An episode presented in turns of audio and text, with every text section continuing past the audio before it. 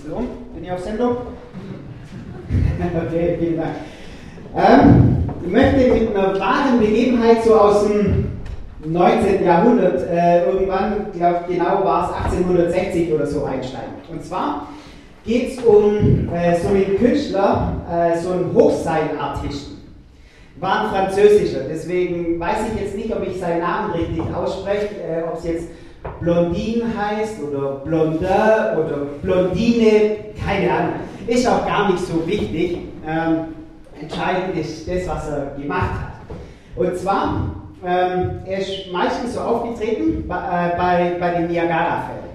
Also ein Seil gespannt, direkt drüber, 335 Meter lang und dann 50 Meter über dem Boden. Und da ist er dann immer so rübergelaufen. Ja, so mit einer Balancestange, ihr kennt es, ja, wieder zurück und die Leute waren restlos begeistert, waren fasziniert, äh, wie der das gemacht hat. Äh, dann ist er äh, ohne Balancestange rüber und wieder zurück, die Leute haben den Atem angehalten, aber hat funktioniert. Dann mit verbundenen Augen äh, aufstelzen und und und. Ähm, er hat es so richtig geschafft, seine Zuschauer so richtig mit reinzunehmen, sie zu begeistern, sie in Staunen zu versetzen. Und dann war aus Großbritannien mal so eine königliche Reisegesellschaft da. Und ähm, er fängt wieder an mit seiner Show, ähm, läuft rüber und wieder zurück. Dann nimmt er sich ein Ei mit, ein bisschen Feuer, eine Pfanne, geht bis zur Mitte, macht sich ein nettes Spiegelei, kommt wieder zurück. Ähm, er nimmt eine Schubkarre, läuft mit der Schubkarre schön rüber und kommt wieder zurück. Ah, Sack Kartoffeln rein in die Schubkarre, wieder rüber, wieder zurück. Die Leute sind fasziniert. Und dann äh, geht er zu diesem Herzog hin und fragt ihn, ja, ob er auch glaubt, ähm, ob er den Menschen in dieser Schubkarre hin und zurück transportieren könnte. Und der Herzog, ja klar, das schaffen Sie, das können Sie. Ja, dann steigen Sie doch mal ein.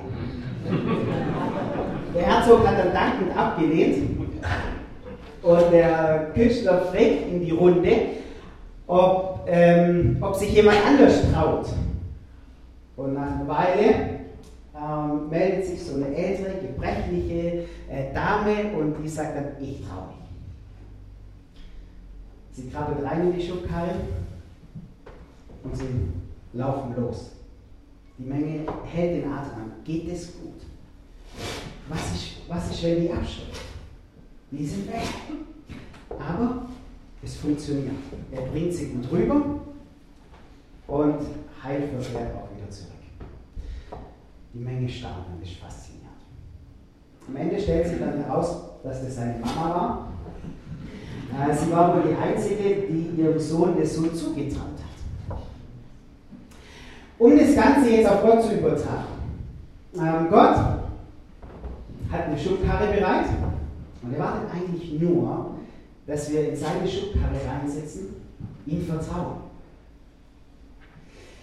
Ähm, und wir möchten äh, einsteigen in den Bibeltext mal mit 1. Mose 12. Da kommt Gott auf Abraham zu und er fordert ihn eigentlich raus, hock dich in meine Schubkarre. 1. Mose 12.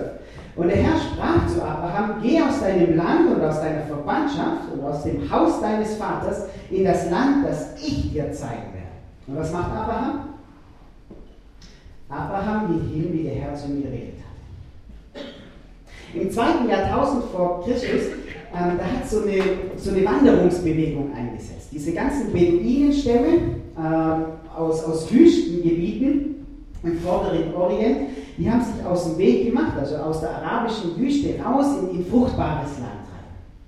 Mesopotamien, Syrien, Palästina, Ägypten und dort wollten sie einfach sesshaft werden. Und genau in diesem Zusammenhang kommt Gott auf Abraham zu und er fordert ihn heraus, jetzt vertrau du mir. Und das, was er macht, ist, dass er den Weg beginnt, Gott zu vertrauen. Und es geht dann in seinem Leben so weiter. Er vertraut Gott und wir beschäftigen uns jetzt heute mit, mit 1. Mose 15. Und in 1. Mose 15 in Vers 1 steht, Nach diesen Dingen geschah das Wort des Herrn zu Abraham in einem Gesicht so. Fürchte dich nicht, Abraham, ich bin dir ein Schild. Ich werde deinen Lohn sehr groß machen. Also nach einer bestimmten Zeit, also nach diesen Dingen, also ähm, Gott hat sich bei Abraham gemeldet und dann meldet er sich eine lange Zeit nicht. Es passiert nichts. Und nach einer bestimmten Zeit fällt Gott wieder ein, ja, jetzt könnte ich wahrscheinlich mal wieder mit Abraham reden und er wendet sich wieder an. Ich glaube, wir kennen das auch aus unserem Leben. Ja, wir, wir, wir haben so Höhepunkte, ähm, absolute Highlights mit Gott und dann, naja, wie wenn Gott so den Hörer aufgelegt hat, gibt es auch Zeiten, wo sich äh, lange Zeit nicht meldet. So ähnlich war es bei Abraham. Aber auch in dieser Zeit, wo Gott sich nicht gemeldet hat, ist er den Weg des Glaubens weitergegangen. Und dann wendet sich Gott Abraham in ein Gesicht zu, in so einer prophetischen Schau. Ähm, wir können nicht nachvollziehen, wie das ausgesehen hat, wie das vor sich gegangen ist. Das Entscheidende ist das auch gar nicht. Das Entscheidende ist, Gott hat gemerkt, äh, Abraham hat gemerkt, wow, das ist Gott, der sich jetzt wieder mir zuwendet. Und ich glaube, das ist das Wichtige auch für uns. Gott kommt immer wieder unterschiedlich, ganz anders. Entscheidend ist nur, dass wir es erkennen. Jetzt kommt Gott auf mich zu. Jetzt will er mit mir reden. Und, ähm, und das kapiert Abraham. Und Gott verspricht ihm drei, drei Dinge. Einmal, dass er sich nicht fürchten muss. Dann, dass er ihm ein Schild sein wird und für sein Vertrauen wird er ihn ganz, ganz arg belohnen. Er braucht sich nicht zu fürchten. Und ähm, wir wollen ein bisschen auf dieses Schild eingehen. Ähm, er sagt, ich, ich werde dein Schild sein. Diese Formulierung findet man immer wieder im Alten Testament. Zum Beispiel Psalm 3. Äh, da sagt David, Herr, wie zahlreich sind meine Bedränger. Du aber, Herr, bist mir ein Schild um mich her. Oder Psalm 28, der Herr ist meine Stärke und mein Schild. Auf ihn hat mein Herz vertraut und mir ist geholfen worden. Daher jubelt mein Herz und ich will preisen in deinem Lied. Dieses Schild scheint äh, ganz arg wichtig zu sein in der Erfahrung von Menschen, die mit Gott leben. Und es spiegelt Gottes Herz so wieder. Wenn Gott sagt, ich will dir ein Schild sein, Du darfst dich hinter mir verkriechen, du darfst dich hinter mir verstecken, du darfst hinter mir in Schutz gehen. Ich will, ich will dir ein Schild sein. Ähm, weiß nicht, ob ihr den Film äh, 300 gesehen habt. Wenn er nicht so gute Nerven hat, dann schaut ihn nicht an. Aber als ich die Predigt vorbereitet habe, da kam mir eine Szene wieder. Und zwar, äh, diese 300 Spartaner äh, kämpfen gegen die Perser. 300 Spartaner und ich glaube eine Million Perser waren es oder so. Und auf einmal prasselt auf die Spartaner ein, ein, äh, ein Pfeilhagel, ein Pfeilregen runter, so viele Pfeile, dass, dass die Sonne sich äh, ver, ver, ver, ver, verdunkelt. Aber was machen die Spartaner? Die haben so mannsgroße Schilde. Und das, was machen, ist einfach sich hinter ihrem Schild verstecken und die Pfeile schlagen im Schild ein, schlagen rechts und links ein, aber sie werden nicht getroffen. Und jetzt sagt Gott, pass auf, ich will dir so ein Schild sein, hinter dem du dich verstecken kannst. Du darfst dich verkriechen hinter mich und die Pfeile sollen dich nicht treffen. Wer braucht Gott als, als so ein Schild? Verletzte Menschen. Menschen, die verwundet sind. Traurige Menschen. Menschen, die müde geworden sind. Glaube, wir brauchen so ein Schild oder, oder, oder Gott bietet uns das an, versteck dich hinter mir. Berg dich hinter mir. Die Pfeile müssen dich nicht treffen. Ähm, ich habe erst neulich, habe ich, ähm, oh, da habe ich was gemacht, das äh, sich jemand äh, anders vorgestellt hat. Ja? Und, ähm, und dann hat diese Person eine, eine absolut bitterböse E-Mail geschrieben. Und da ging es gar nicht mehr um die Sache, da wurde nur noch meine, meine Person in tausend Fetzen zerfetzt. Also ich war der letzte Idiot praktisch. Und, äh, und, dann, und, und das war echt, das war echt hart. Und Das war echt verletzend. Und dann habe ich gedacht, boah, was, was mache ich jetzt? Und dann habe ich äh, mir gesagt, ich brauche brauch ich so ein Schild. Wenn, ich, wenn, wenn diese giftigen Pfeile mich, jetzt treffen, das, das, das, wird mein Herz so sehr verwunden, äh, boah, ich, ich, kann der Person nicht mehr normal begegnen, wahrscheinlich ziehe ich mich in mein, verletzt in mein Schneckenhaus zurück und, und, und. Und, und wenn ich der Person begegne, dann, dann, dann, dann geht es aber ab. Und dann habe ich was gebraucht, wohinter ich mich verstecken kann. Und dann habe ich, ähm, bin ich spazieren gegangen, habe mit Gott über die Sache geredet und, und ich habe diesen Schild gebraucht. Und es war, es war so schön, mich hinter diesem Schild zu verstecken und äh, mein Wert nicht davon abhängig zu machen, was diese Person jetzt schreibt oder, äh, oder was sie nicht schreibt. Ähm, und, und äh, ja, das war wie, wie wenn Gott so, so ein Schild um mich herum war. Und, ähm, und äh, wenn, ich, wenn ich den nicht gehabt hätte, ich glaube, ich mit Sicherheit hätte ich die Person so zerfetzt wie, wie sie mich. Aber äh, das Faszinierende war, ich konnte auf sie zugehen, wir konnten nochmal über die Sache reden und so. Und, ähm, und dann war die Sache bereit. Und das war faszinierend. Wenn ich diesen Schild nicht gehabt hätte, wäre nicht so abgelaufen. Ja. Da bin ich mir ganz arg sicher. Gott macht Abraham also diese drei Versprechen, brauchst dich nicht zu fürchten. Ähm, ich werde dir ein Schild sein und das, dass du mir vertraust, ich, ich werde dich belohnen. Und was sagt Abraham darauf? In Vers 2, da sagte Abraham, Herr, Herr. Und da steht jetzt nicht im, da steht jetzt im Hebräischen nicht äh, das gleiche Wort für, für Herr, also so wie wir es übersetzt haben, Herr, Herr, sondern da steht Adonai Yahweh. Adonai wird verwendet für eine übereinstehende Person. Wenn eine Person über mir steht, dann habe ich sie mit Adonai angesprochen. Und das ist das, was Abraham hier bekennt. Er sagt, Gott, du stehst über. Stört es eigentlich, wenn es immer so raschelt? Stört es? Schon, oder? Ja, okay. Mich stört es nämlich auch. Dann nehme ich einfach so ein, äh, so ein, so ein Mikro. Hier.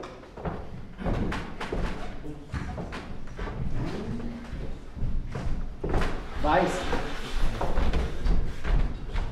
Nicht nimm, das ist okay. Ja, ja, ähm, wenn, eine, wenn eine Person über mir steht, also ähm, Abraham bekennt, Gott, du bist der, der über mir steht. Ähm, ich ordne mich dir unter, du bist der Big Boss meines Lebens. Und das Zweite, was er bekennt, ist, er spricht ihn an mit, mit Yahweh. Ähm, dieser Name begegnet uns auch in, in, im zweiten Buch Mose, ähm, brennender Dornbusch. Ja, Mose ist an diesem Busch, der brennt und der brennt nicht oder der verbrennt nicht richtig und dann kommt diese Stimme aus diesem äh, Dornbusch raus ähm, du, äh, ich bin Gott und ich will mein Volk rausholen aus Ägypten. Und dann fragt Mose zurück, ja, was soll ich denn den Leuten sagen, wer du bist? Wer bist du? Und dann sagt Gott zu Mose, ich bin der ich bin. Du sollst zu den Söhnen Israels sagen, der ich bin, hat mich zu euch gesandt. Und Gott sprach weiter zu Mose, du sollst zu den Söhnen Israels sagen, ja, der Gott eurer Väter, der Gott Abrahams, der Gott Isaaks und der Gott Jakobs hat mich zu euch gesandt. Elberfelder, Luther und so ähm, und viele andere Übersetzungen geben dieses Wort ähm, oder das, was hinter diesem Ich bin, der ich bin, äh, steckt, das ist äh, dieses hebräische Wort für sein oder, oder werden. Und Luther und Elberfelder geben es mit Ich bin, der ich bin. Äh, äh, wieder. Hört sich so ein bisschen, ich weiß auch nicht, so ein bisschen abstrakt, so ein bisschen philosophisch an. Oder? Stellt euch vor, ihr ruft bei mir an und dann gehe ich ans Telefon und sage, hallo, ich bin der ich bin. Euer nächster, würde wahrscheinlich schnell auflegen und euer nächster Anruf wäre bei der Polizei, äh, bleibt schön ein. Müsst ihr mal abholen. Ja, also das ist, das ist nicht so, das ist so nichts sagen, ich bin der ich bin. Es ist viel mehr. Der jüdische Theologe Martin Buber, der hat übersetzt mit Ich bin, der für euch da ist.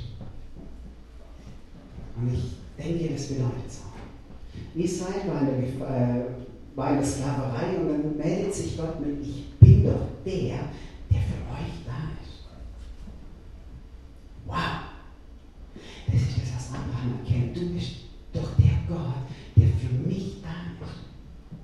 Das bedeutet dieses Ich bin, der ich bin. Du bist der, der für mich da ist. Gott ist ein Gott, der für uns da ist. Gott ist ein Gott, der für mich da sein will. Gott ist der, der für euch eintritt. Gott ist der, der sich euch offenbart. Gott ist der, der für euch eintritt, der euch hilft, der euch rettet. Er ist nicht nur der, der da irgendwo oben rumschwirrt, der, der ewig sein will, sondern nein, er ist der, der ewig für uns da sein. Und das ist das, was die Vorfahren von Mose auch erlebt haben. Abraham hat es erlebt, Isaac hat es erlebt, Jakob, alle haben es erlebt. Das ist ein Gott, der mit uns geht. Das ist ein Gott, der für uns da ist. Der, der tritt für uns ein. Der ist da für uns. Und das bekennt aber, ja stimmt, du bist ein Gott, der, der für mich da ist. Das dürfen wir auf unser Leben, ähm, dürfen wir durchsteuern. In was für einer Situation wir sind. Gott möchte für uns da sein möchte in unser Leben reinkommen. Und ähm, gleichzeitig, obwohl es Abraham so, so treu und wunderbar bekennt, klingt in diesem Satz ein ganz großer Schmerz mit.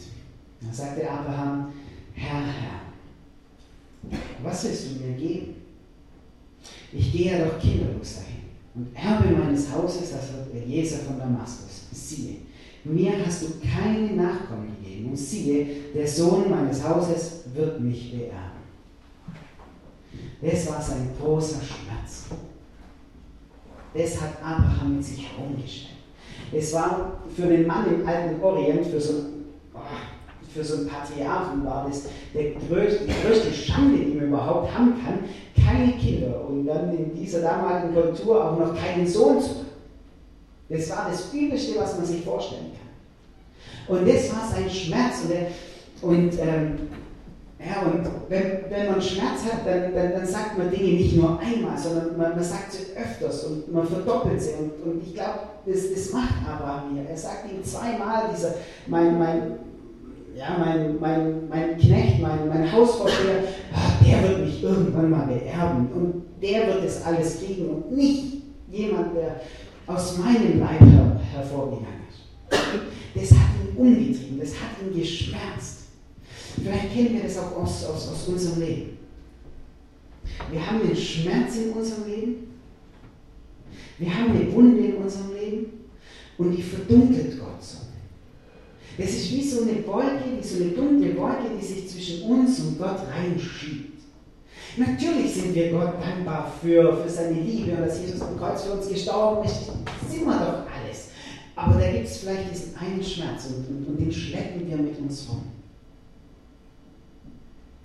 Abraham hat es bekannt. Jawohl, du bist mein Adonai Yahweh, aber das, das tut so weh, dass ich das nicht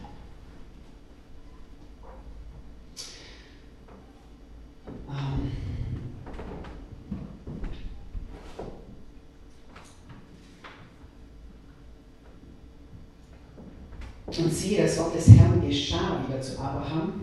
Und er sagt zu ihm, nicht dieser wird dich beerben, sondern der, der aus deinem Leib hervorgeht, der wird dich beerben. Und er führte ihn hinaus und sprach, blick doch auf zum Himmel und zähle die Sterne, wenn du sie zählen kannst. Und Gott sprach zu ihm, so zahlreich wird deine Nachkommenschaft sein.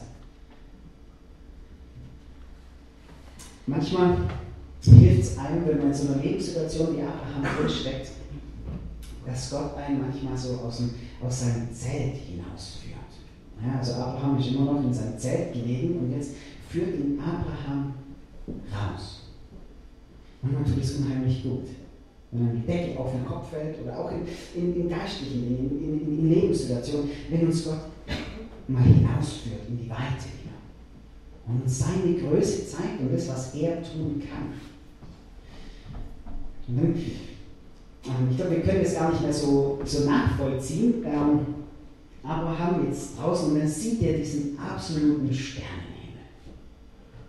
Ich glaube, wir, wir können, also wenn, wenn wir in, in, in einer Gegend wohnen, wo, wo es eben so viel Licht von der Erde aus gibt, dann, dann, dann können wir den Sternenhimmel gar nicht so toll sehen. Und ich glaube, wir können gar nicht diesen, diesen prächtigen Sternenhimmel mehr sehen, den, den, den Abraham. Wir waren, oder ich war früher auch viel in den Bergen unterwegs und so. Und, und manchmal haben wir auf dem Berg übernachtet oder irgendwo in den Bergen und so. Und wow, wir haben manchmal die Milchstraße gesehen, das war faszinierend. Und Abraham hat es wahrscheinlich noch viel deutlicher gesehen. Und Gott sagt zu ihm so, und jetzt fängst du an, die Sterne zu zählen. Ich weiß, du kriegst nicht auf die Reihe, die kriegst du nicht alle gezählt, da bist du mit 300 Jahren noch beschäftigt damit, aber fang einfach mal an. Und dann, so viele Nachkommen werde ich dir Weiß nicht, wie Abraham da gestanden ist. Kinnlade nach unten geklappt. So halb. Kann es sein? Kann es nicht sein? Weiß nicht. Vielleicht völlig überrascht, dass Gott das vielleicht machen kann. Ähm, wir haben euch ein Bild mitgebracht, äh, das das ein bisschen ver, veranschaulicht. Ähm, Abraham leere Hände, der Blick nach, nach oben, so, so ein bisschen der Sternenhimmel über ihm. Und ich glaube, ähm, in diesem Moment ändert sich seine ganze Einschätzung von dieser Situation, als Gott zu ihm kommt und, und ihm eine Verheißung gibt, ihm ein neues Versprechen gibt. Natürlich, er hat klar seine Situation vor Augen gehabt, aber er hat auch klar Gott vor. Und wir möchten euch jetzt einladen in ein paar Augenblicken der Stille. Ähm, vielleicht hast du was in deinem Leben, mit dem du nicht zurechtkommst, das dir ganz arg zu schaffen macht dann bring es in der Stille jetzt einfach vorhin. Nimm vielleicht dieses Bild, prägst dir ein, wir lassen es auch stehen, man, man kann es auch anschauen. Und dann komm und lass dich hinausführen mal aus deiner Situation. Vielleicht, vielleicht möchte Gott dir Mut machen. Für ein paar Augenblicke äh, äh, der Stille, wo du so ein Herzensgespräch mit, mit deinem himmlischen Vater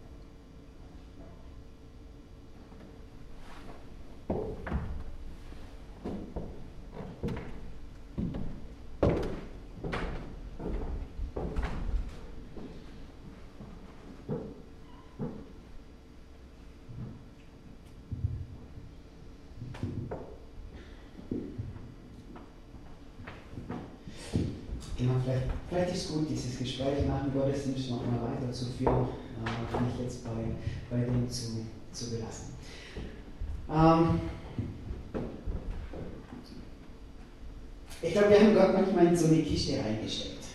Ja, in so eine Kiste, ähm, das kann er und das kann er nicht und für das ist er da und für das ist er nicht da. Oder ähm, unsere Theologie spielt eine Rolle, unsere Erfahrungen spielen eine Rolle.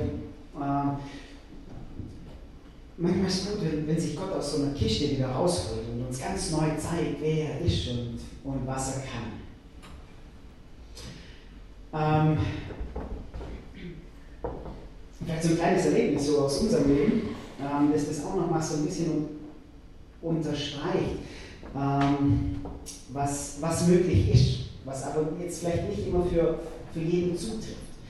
Ähm, meine Antje, also meine Frau, die hat ähm, vor, vor ein paar Jahren auf einmal, hat, sie sind an ihrem Körper überall so äh, blaue Flecken auf, aufgetreten.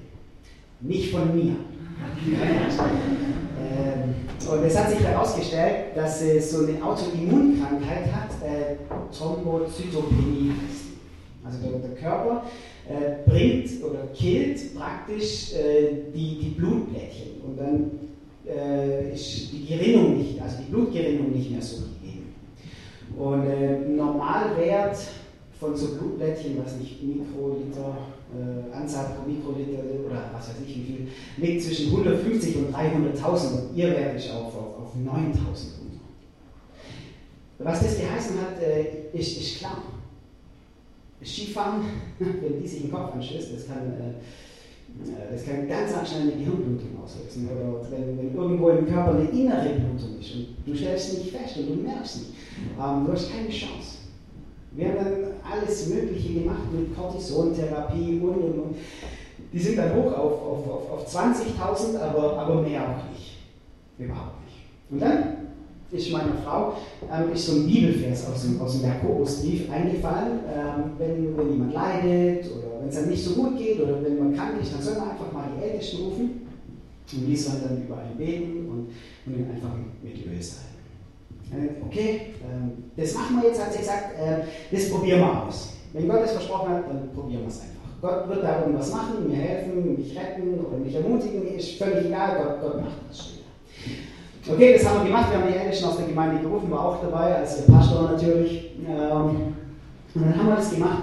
Und tatsächlich, faszinierend zu beobachten, äh, diese, nach diesem, erst nach diesem Gebet sind ist, ist die Anzahl der Blutblättchen wieder gestiegen. wow, Hammer, Halleluja, cool. Die sind jetzt bis auf 120.000 wieder hoch und stabil. Der Normalwert fängt bei 150.000 an, aber sie ist schon bei 120.000. Ich muss euch ehrlich sagen, ich hätte es nicht für möglich gehalten.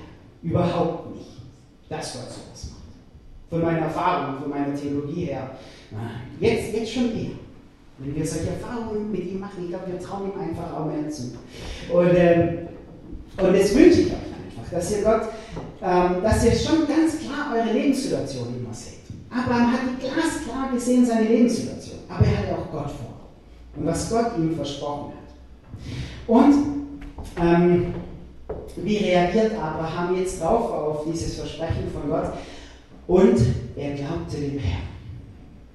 Ganz einfach und er glaubte dem Herrn. Was heißt Glauben?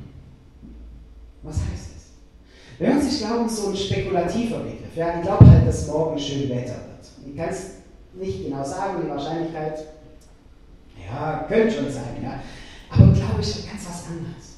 Glaube heißt so viel, wie sich an etwas festmachen, sich an etwas festbinden oder sich an jemanden hängen. Ähm, dieses Wort Glaube kommt auch kommt ganz oft vor und an einer besonders interessanten Stelle, Jesaja 22. Da sagt Gott, und ich werde ihn als Block einschlagen an einem festen Ort und er wird seinem Vaterhaus zum Thron der Würde sein und dann werden sie sich an ihn hängen. Sie werden sich an ihn hängen. Und da steht dieses Wort Aman, hebräisch Glauben. Sich an jemanden hängen. An einer anderen Stelle, als die Feinde schon vor den Toren Jerusalems anklopfen, da lässt der Prophet Jesaja dem äh, König Ahas ausrichten: Glaubt ihr nicht, dann bleibt ihr nicht. Jesaja 7. Ahas wird gefragt, ob er sich an Gott festmachen will. Machst du dich an deiner Situation fest oder machst du dich an Gott fest? Äh, wieder dieser jüdische Theologe Martin Buber übersetzt diese Stelle, vertraut ihr nicht, so bleibt ihr nicht betreut. Hans-Walter Wolf, ein Theologe, mh, mm, beschreibt es mit unserem Wort Amen und er sagt, wer kein Amen erklärt, der kein Amen erfährt. Wieder ein anderer Theologe übersetzt, macht ihr euch nicht fest in Gott, so werdet ihr nicht festgemacht. Sich festmachen nicht in meiner Lebenszeit, sondern im Charakter und dem, was Gott mir versprochen hat. Und so übersetzt ein Alttestamentler diese Stelle aus 1. Mose 15, Vers 6, sich festmachen in Gott. Das heißt, Gott zu vertrauen, an, an Gott zu glauben. Und das ist das, was Abraham gemacht hat, als er aus Haran losgezogen Er hat sich in Gott festgemacht. Und das ist, was sein ganzes Leben lang durchgeht. Er macht sich in seinen Lebenssituationen an Gott fest. Er macht sich nicht an seiner Lebenssituation fest, wie es ihm gerade geht, sondern er macht sich an dem fest, wer Gott ist und was Gott kann. Das ist Glaube. Und das geht durch unser ganzes Leben durch. Sich, dass wir äh, uns an ihn hinwenden, dass wir uns in ihm festmachen. Das ist Glaube und das knüpft Beziehung. Und wisst ihr, was Gott dann sagt? Und das ist herrlich. Es ist faszinierend. Gott sagt dann, und ähm, er rechnete es ihm als an. Wow. Gerecht sein mit Gott.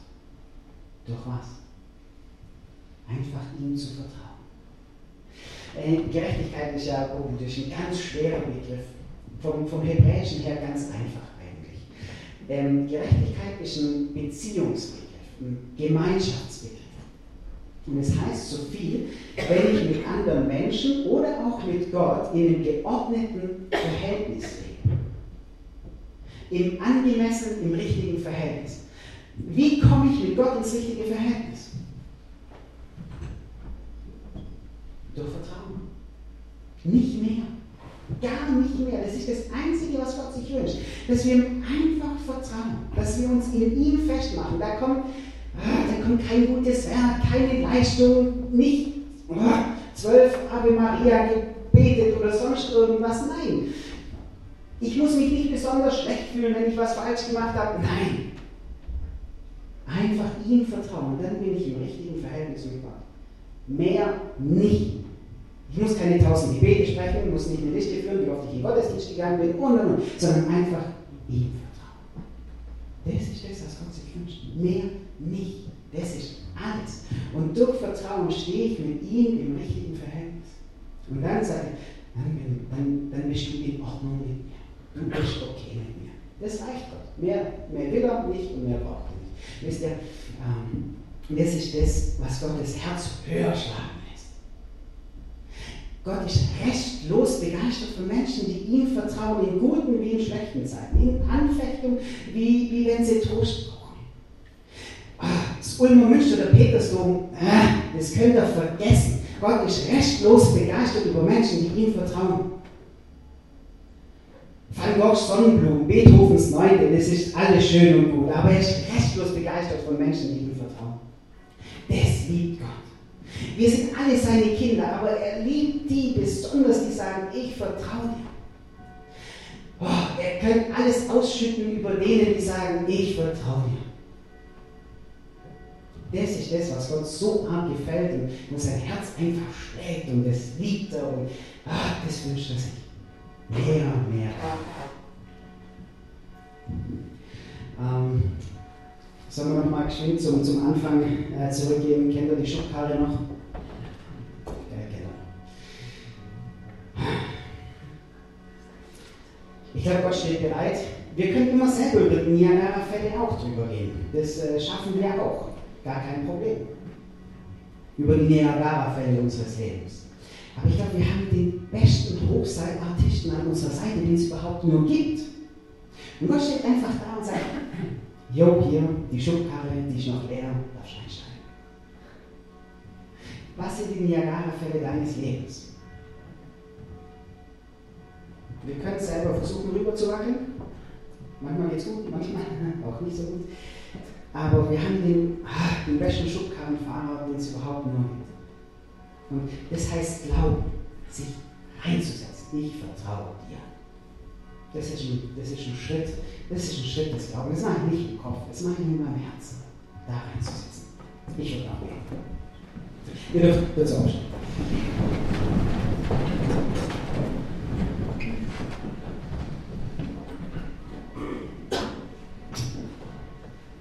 Ähm, himmlischer Vater, und ich danke dir, dass es tatsächlich wirklich so einfach ist.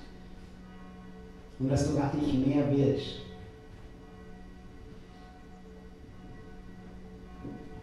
Ich danke dir, dass du so gut bist.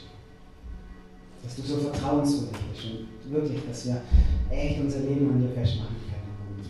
Und ich möchte dich bitten für, für mich und ich möchte dich bitten für meine Geschwister. Ähm, ja, dass wir so ein, so ein Glaube, so ein Vertrauen entwickeln, dass du das in uns förderst, dass wir echt, egal in was für einer Situation wir sind, dass wir unser Leben an dir festmachen. An dem, was du uns zusagst, an dem, wie du bist. Führ uns da rein in so ein ganz einfaches, kindliches Vertrauen, einfach so mit dir umzugehen. Amen. Ähm, ich habe noch einen Literaturhinweis, ja? ihr dürft euch übersetzen. Der hat mir ganz arg geholfen. Äh, Friedhold Vogel, äh, Handbuch der neutestamentlichen Verheißungen. Also, wenn ihr mal rauskriegen wollt, was Jesus uns eigentlich alles verspricht, dann äh, legt euch dieses Buch zu. Ist wirklich der Hammer. Hat, hat mir auch ganz arg viel und gut geholfen.